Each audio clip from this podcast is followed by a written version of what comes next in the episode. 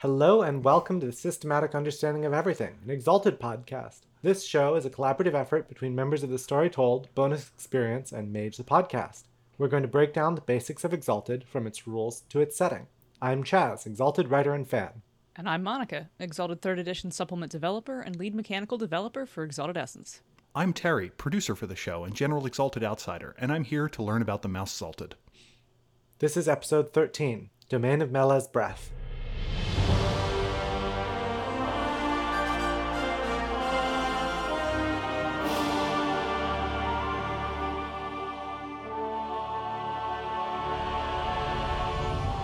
Today, we're going to take a tour of the north. Before we jump in, it's worth noting that the boundary between the north and the northeast is a little fuzzy. I took a look at the map and made some executive decisions about where to draw the lines. Uh, if you don't like my decisions, at me about it, and I'll fight you. Start your own podcast. The key potentially northern locales and peoples that aren't in this episode, like Meadow and the Ice Walkers, will be covered in our episode on the Northeast in a couple of episodes from now. It's also worth reminding all of you that this is an overview. We can't get into the full details about every location. This is an hour long show. Please we already take too long to record it anyway. Um, and we're trying to give an overall sense about the region and highlight cool things about some of the locations, as well as placing the various Exalted in this direction. This is a top level discussion on the setting so that new people who are really interested in this can pop into this episode and be like, oh, I'm kind of interested in running a game about the North. Let me listen to an hour's worth of audio and learn about it. So, what is the elemental or narrative theme of this region, and how is it expressed? So the elemental theme for the north is air. Um, the direction is dominated by the elemental pole of air um, off the edge of the world. And air in Exalted is not just associated with wind, but also cold, infusing the north with a polar, in our real world sense, kind of chill. The narrative theme of this area is supernatural threats, uh, survival, and fatalism. So it's totally the part of the setting where you get to be a Viking.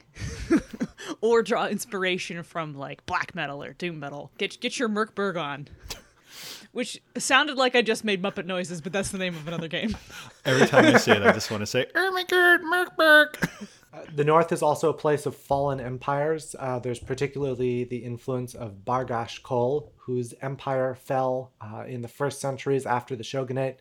He wielded the Eye of Autochthon and ruled from a floating sky city. So you've got these really kind of cool, uh, very pulpy, exalted bits, but all of these empires are fallen. It's, it ties into that post post apocalypse thing that I particularly like. Yeah, I think we've talked about that a couple of times. Very present here in the north. Third edition also ramped up the conflict between the realm and the Sil- Silver Pact in this area, which then immediately makes lunars and lunar characters more present in this part of the setting. Yes. What are the key geographic features of the North? So the North is divided into two regions by the White Sea. South of the White Sea is the more temperate northern peninsula. I don't think this large peninsula has a name, so I'm just going to call it that the Northern Peninsula. This is home to most of the North's larger cities, and through proximity, it has more ties to the realm and the rest of creation and north of the White Sea is the wasting tundra, which stretches towards the edge of creation. Climate here is more extreme, with glacial expanses and snow capped peaks that mark the boundary of creation. Beyond those mountains, at the edge of the world, uh, as one approaches the pole of air, uh, the mountains rip up into the sky, so you have floating mountains, endless snowfields, and a churning sky of ice floating like icebergs in the sea of the wild. What are the key cities and cultures of the North? So I'll start with my perennial favorite, the Haslanti League, who are basically like a, a, a, league of states who are united against foreign, which is to say anyone who's, you know, not them, domination and exploitation. They have cool tech. They got skyships and they got ice ships and they got crossbows in a world where not a lot of people have crossbows. or at least they did in a previous edition. I don't know if third edition kept that up. I don't think it calls out the crossbows specifically, but mm-hmm. at least in in the published material as of yet. But I know the skyships and ice ships are still a thing. Yeah, in previous editions, it was like they got crossbows, and that's weird. Well, there haven't been any crossbows anywhere else in the Exalted setting yet, so I, I think they're going to keep their crossbow dominance. Oh, I hope so. And I just found the illustration on page 64 of Compass of Terrestrial Directions where it's a bunch of people screaming around a table just pointing at a crossbow. it looks like you can't have dessert until you eat your crossbow. I don't I don't know what cultural significance it has in the area.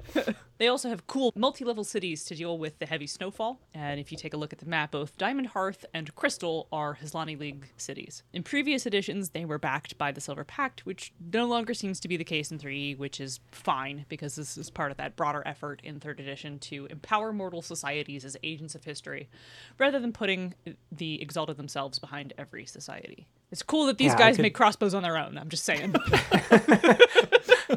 Yeah, the Haslanti are also tied back to Bagrash Kol's empire um, in that they have some of the technology they developed are based on prototypes or designs that they recovered from the ruins of his empire, particularly the sky ships. And uh, I also like pulling the Silver Pact away from them. I think they can be an could be an interesting Silver Pact ally, but they don't need to be made by the Silver Pact to take that role. They're already resisting the guild and the realm, so makes a natural ally and then makes it more interesting for you to interact with them instead of just like already having that in your pocket if you're a lunar.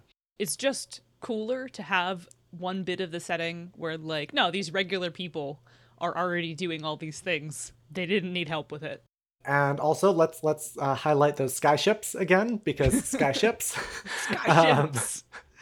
yep, uh, they are pretty much exactly what they sound like. One of the technologies that they developed is feather steel, which is very light steel, which they use to build the frames uh, for their sky ships.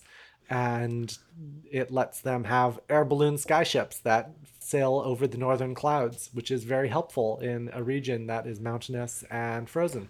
as a child i watched a lot of teddy ruxpin and so therefore i am obsessed with airships and have been since i was like four Who isn't obsessed with airships? Like, everyone should want this. My first thought when you said feather steel was like that during its development there was a tragic like memo accident and someone accidentally invented steel feathers, which were just incredibly dense down pillows. like this is literally the opposite of what I wanted, but good work, guys.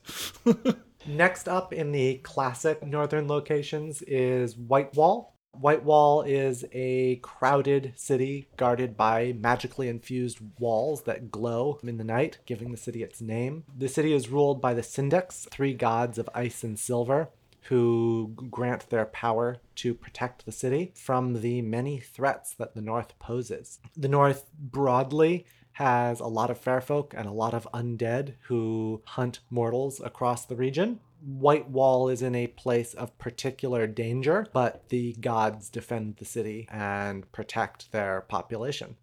Whitewall is one of the locations, and I, I don't mean this as an insult, that has always felt really kind of D and D-ish to me. Like I think if you That- were introducing people who had only ever played D and D to Exalted, White Whitewall is maybe a really great place to start. You have the city; it's got magic walls.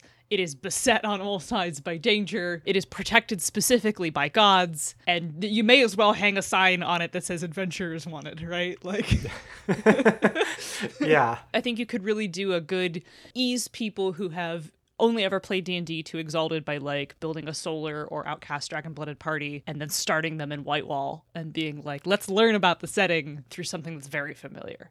it serves a lot of tropes as well because you have the, while the walls protect from threats if someone invites them in they can pass the walls so you can get into some of those dark bargain or the fair folk tricking you kind of things um, all all very neat Bouncing off of that to something else with a good creepy dark feel. Probably my other favorite location in the north proper is is it Gethsemane?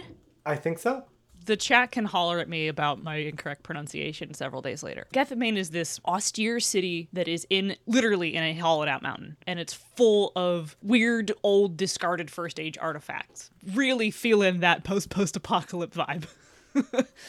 Equally as important, it is also on top of a bunch of terrible underground horrors. There's massive underground caverns that are divided by wood frames and hung cloth. It is not actually haunted, but it is strange and frightening, uh, and lots of things down there will absolutely kill you. It has uh, sunless gardens that grow fun- fungus from corpses. This is dark fantasy to the max here, I think. And also, I think a good starting place if your frame of reference for fantasy games is sh- people who show up and fight monsters because there's plenty to fight here. You can ease into very traditional fantasy tropes of exploring beneath the earth for lost treasures, fighting monsters in the darkness. Deathmane is a dungeon with a city Yep. on top, basically, inside a mountain. There's also kind of a neat little detail where there is what the locals believe is a temple at the peak of the mountain with these beautifully carved rooms. And people who sleep there sometimes have uh, visions uh, and they become priests uh, of this temple. Uh, even though the gods are, are lost. And very occasionally, the dreams drive someone mad and they flee the city, refusing to ever return. So, again, just kind of neat weirdness. Yeah, that, that there's a plot hook for sure. Well, let's jump into some of the new places that have been added. One of the things that I liked about third edition's approach to the setting was adding more satrapies around uh, the, the places that the realm controls. And the north in general has a lot of realm influence along the coast. But one of the new locations is Fajad.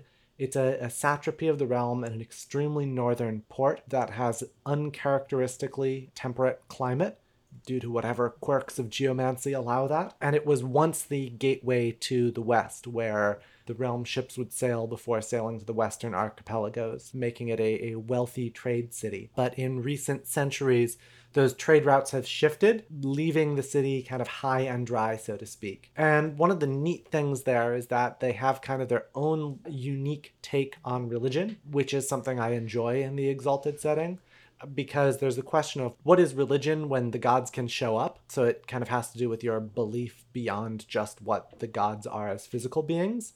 And their religion believes in a transcendent God who welcomes souls to a religious paradise and communicates through prophets. And all of the prophets are like regular gods and spirits. So it's just kind of a neat take on religion in the exalted setting, I thought. There's also, again, kind of a neat pulpy element of a thousand foot tall basalt spire in the middle of the city that has a lunar sorcerer on, top of it. And attempts by the Wild Hunt uh, have been entirely unsuccessful in dislodging him, Can't imagine why. since he otherwise leaves the city alone. The Dragon Blooded have uh, seen fit to just leave him up there. Interesting. So you're telling me that Sky Vikings could worship Ice Jesus? Yes. Okay, with crossbows. Oh man, Jesus with a crossbow? I'd be totally more interested in the New Testament then. Okay, anyway, you have my attention again. Uh, another one of the new satrapy locations uh, in the north is Numa, which is on the coast of the main northern peninsula. It has a, a fortress called the Nail of Truth, which is a great name for an ominous fortress. It's a great name for anything. Yeah, I, Yeah. I'm gonna call my spatula that. That's my doom metal exalted cover band name. Chaz, what's the nail of truth in your life? I, I don't know. I wish I could tell you, Terry. I wish I could tell you. But in Exalted, it is a fortress of the Wild Hunt under which they house prisoners, mainly anathema, uh, being prepared for transportation to the Blessed Isle. So it's just kind of another one of those neat new realm locations that is seeded into third edition. So, correct me if I'm wrong, but I feel like there have been some really interesting additions that indicate that the Wild Hunt doesn't just kill the anathema they go after. That they in fact capture them, and so we have like now two Arkham asylums. Yes. So Yeah. that actually goes all the way back to first edition. The idea that the Wild Hunt would try to capture the anathema and bring them back to the Imperial Manse, into which they disappeared, never to be seen again. And third edition is highlighting where that happens. So we also have the new location of Fortitude, which was a prison city of a fallen empire that believed criminality was inherited. oh boy. And so permanently locked away the families of criminals. Exalted. the social structure is based on gangs who respect the rule of the strong. They believe the only way to cleanse themselves of the curse of their birth is to live a heroic life and die an epic death. What did I say about black metal? Yeah. in the north, man. Uh, the city itself is a sprawl of unplanned walls built to hem in the growth of the imprisoned population. Beneath the city, a network of tunnels delves downward to extract valuable plants and gemstones to trade for necessities. And occasionally, Fortitude's dark god drives an alliance of gangs to push outward on a rampage of conquest. Holy shit.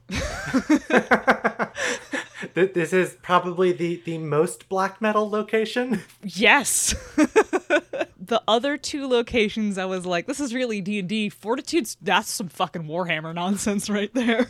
Yeah, it really is. It is a neat place to get stuck. It is a neat place to be from as a background, potentially. It's a great place to look at power dynamics and social commentary. So I, I, I enjoyed that one. Another new location is the mining city of Ascension in the far, far north that is sustained only through first age magic that, that keeps it warm and protected from the winds blasting off the peaks at the edge of creation. There's a massive pulley system that lifts miners up the mountain from Ascension, where they carve into the stone to extract gemstones and metals, which they then send back across the wasting tundra to trade to, to the rest of creation. And the whole thing is beset by air elementals and, and strange things living deep in the mines. And uh, again, very pulpy, very leaning into the fatalism aspect of the, the North's narrative elements.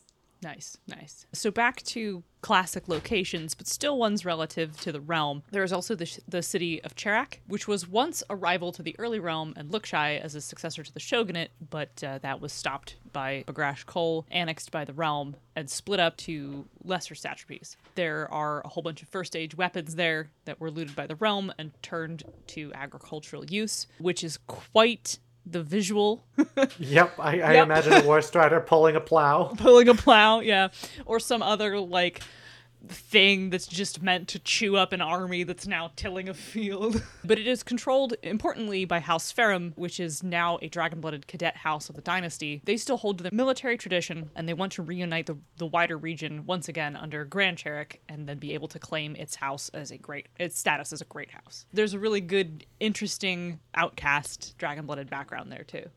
I think one of the things that I've seen about the way that uh, Dragon Blooded Outside the Blessed Isle have been pitched in third edition, and while Cherak's a classic location, it's been revisited for third edition, is that they make both good antagonist factions and protagonist factions, depending on how you want to frame it and what perspective you're you're showing. So, what interesting or notable historical events have happened in the North?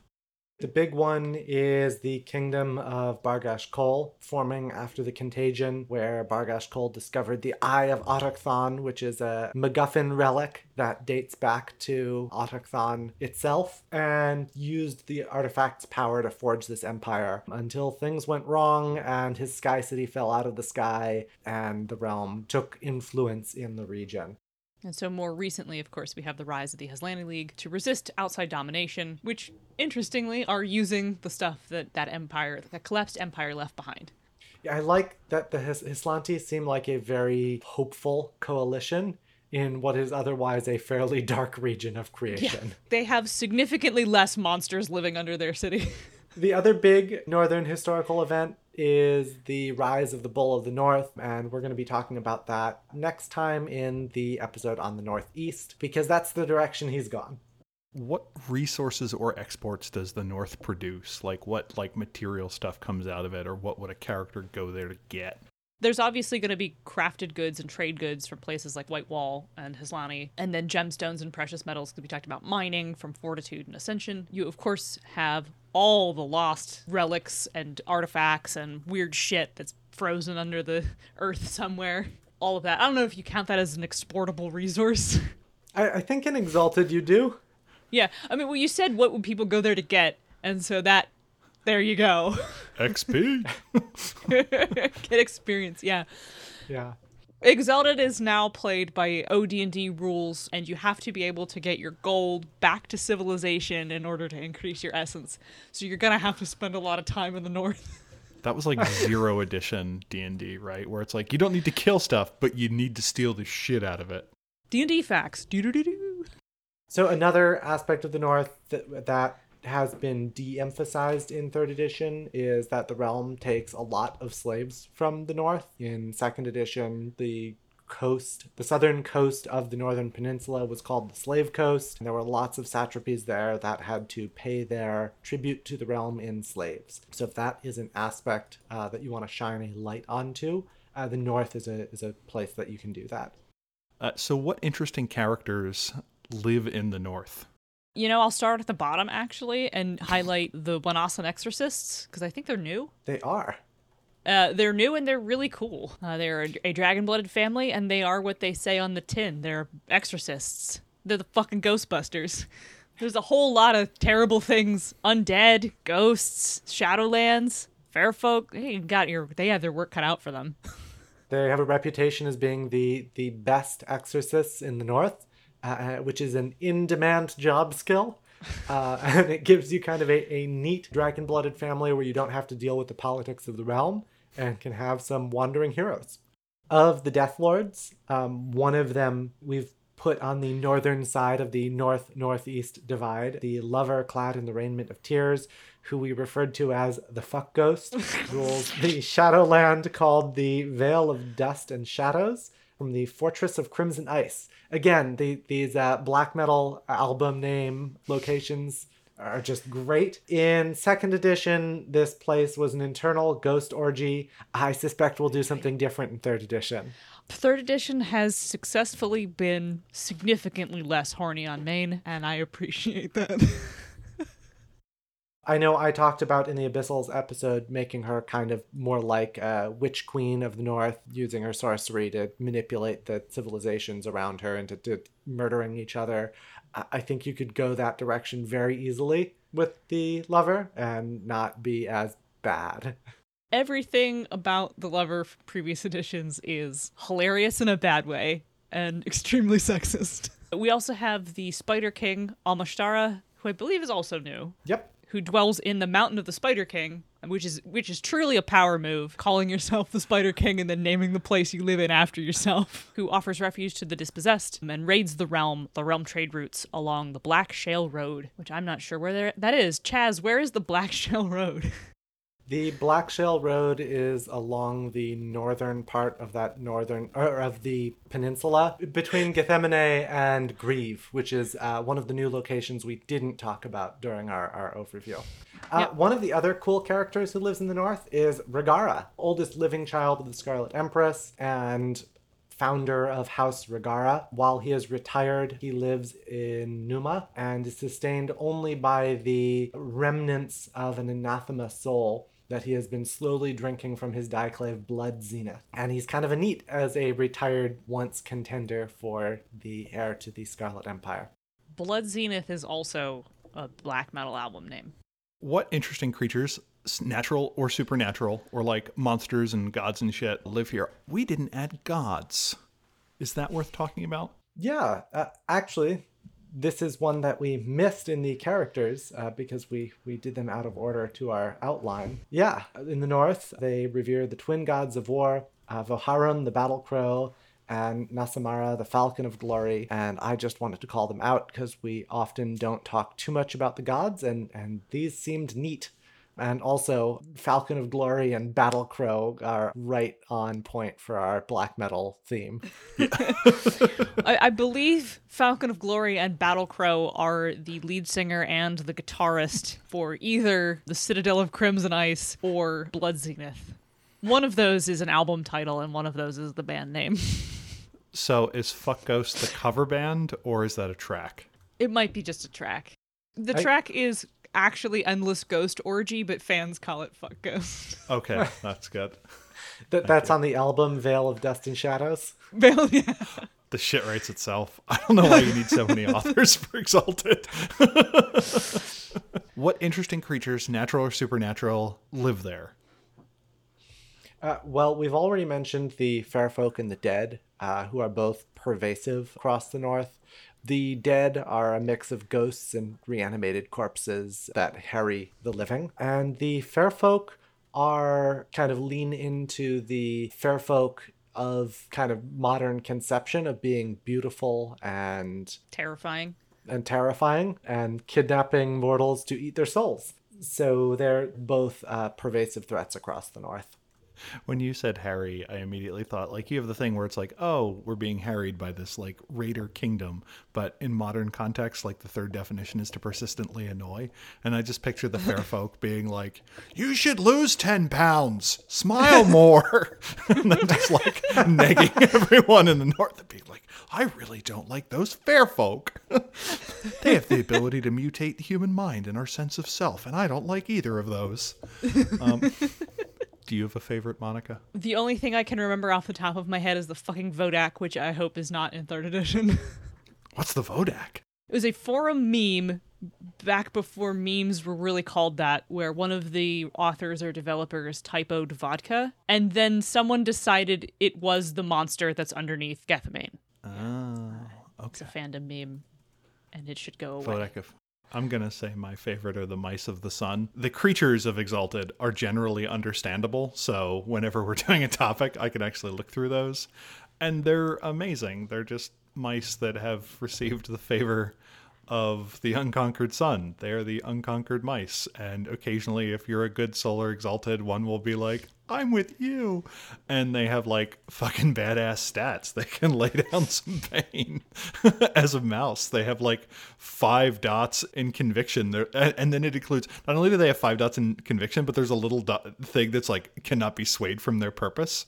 I'm like, wow, I wish I could be as cool as this mouse. I see that you want me to talk about interesting because Mice of the Sun, I believe, have an entry in Essence currently, and the interaction between the Mice of the Sun and the way anima effects work in Essence, which is that the Mouse of the Sun, if it is your Solar's familiar, get to use the Solar's anima effect, and the Dawn Caste iconic anima effect lets them dispatch their essence in trivial targets every turn and makes rout checks on battle groups even harder and increases dice of damage against battle groups which makes the mouse especially effective at fighting armies The north also has unicorns. They're dangerous and beautiful creatures of the wild, falling in line with our fair folk as a threat theme. Also, unicorns. They might murder you. perfect i'm glad that the unicorns harken back to like actual unicorn myth where they might fucking kill you oh we forgot about my friend mount mostath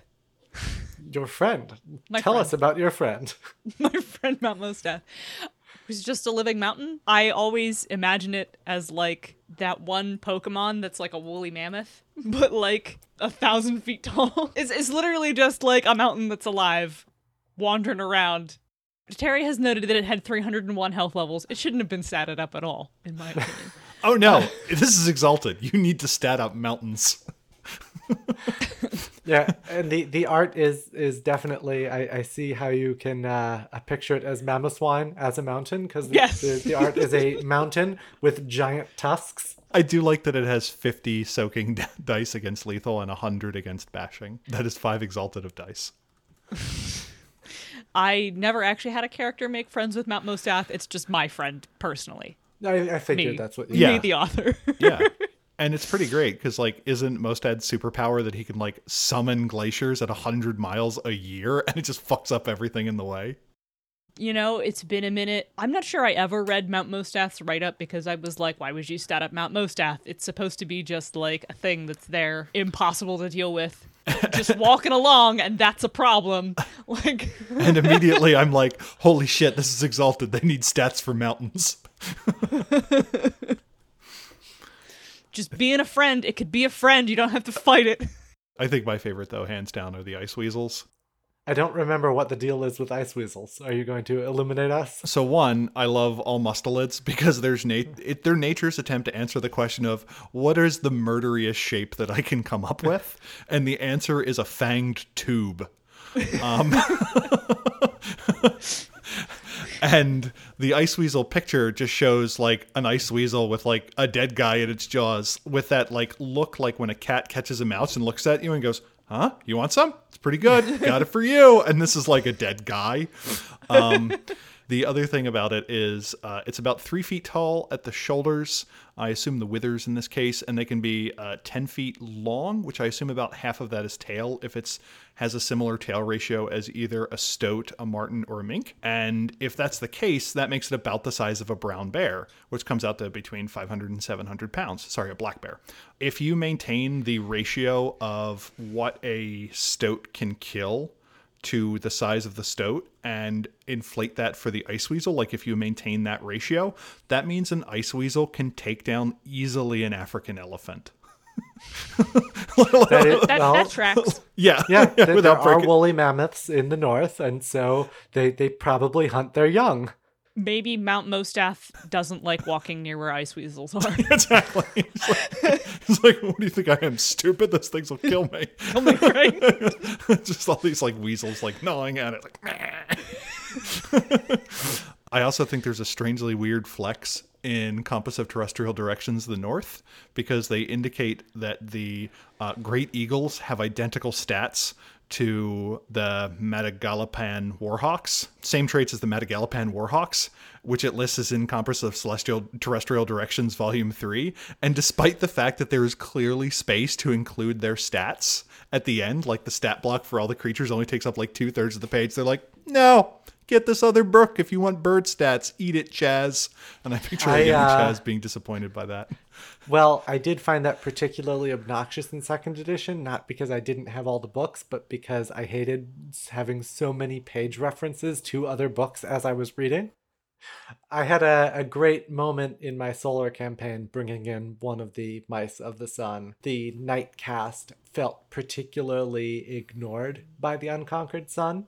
Uh, because she had been a member of the Wild Hunt and murdered the family as bait of the Solar who bore her exaltation before her while she was working for the Wild Hunt. And so ended up with that exalted soul and was very conflicted about it and felt that it was a curse more than a blessing. And after kind of a really intense series of moments for her where her character was put in peril and, and her worldview was shaken, I gave her one of the mice of the sun that just showed up and it was just a really cool moment being like oh no wait the unconquered sun really is watching over me and blessing me and now i need to do better And then the Um, mouse just went for her eyes. I, I don't think the players have realized how how uh, how versatile and powerful this mouse is. They're, they're just viewing it as like, hey, nice mouse buddy. Um, Eight dice on read intentions? Holy shit. That's a mouse that could see through your soul. I'm uncomfortable with that. like, that should be a meme. Find someone who stares into your eyes and understands you as well as the mouse of the sun. Do you have any stories that you would like to run in the location or have run in the north? the north is one of the directions where I have not run an exalted game and i think it would be really great for a, a kind of pulpy wandering heroes game where you spend a little bit of time in a lot of different places and don't need to worry so much about kind of uh, big picture continuity because you can have two or three sessions in say Gethamane and then move on to somewhere else and deal with a different problem and I think the survival and, and fatalism and, and black metal aspects of the North all make that an appealing campaign type. Also, I have a concept for a penguin lunar. Chaz wins.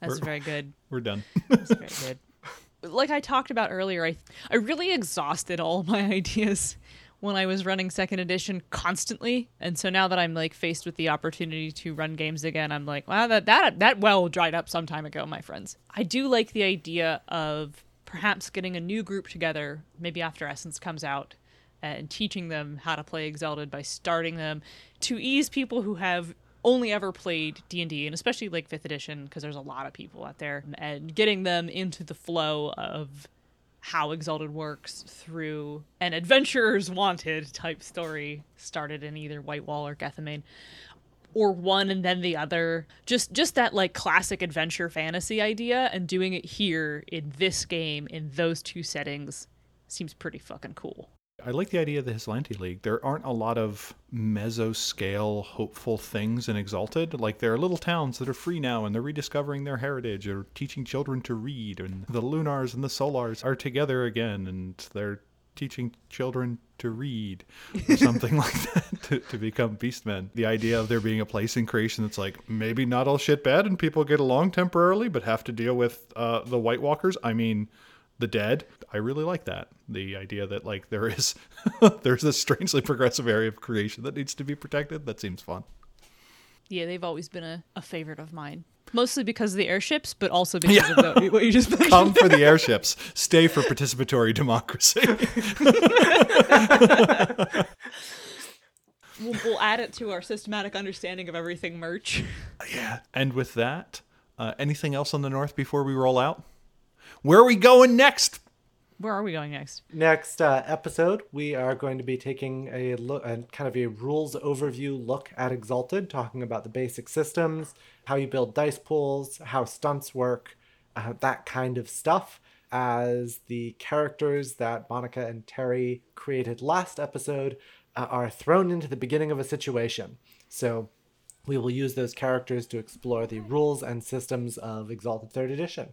Chaz, where can we find out what you're up to? I am still producing the Fall of Giara, a dragon blooded actual play. So if you want to see how I run Exalted, you can go listen to me on the Story Told podcast. You can also follow me on Twitter as at StoryToldChaz and fight with me about distinctions between the North and Northeast. And Monica, where can we find out what you're up to? You can listen to me talk more generally about game design and my opinions on things that happen on Twitter on Bonus Experience, which you can find at bxpcast.com or on Twitter at bonusexpcast. And you can find out what I'm up to at Terry Robinson on Twitter, or listen to me rail about a magic system that I'm in love with, but I also can't leave on Mage the Podcast, magethepodcast.com. Oh, I forgot to drop my personal Twitter. Eh, if you want to follow me personally, I'm at Zenith Sun. I wouldn't advise it. Thank you for listening to Systematic Understanding of Everything, an Exalted podcast.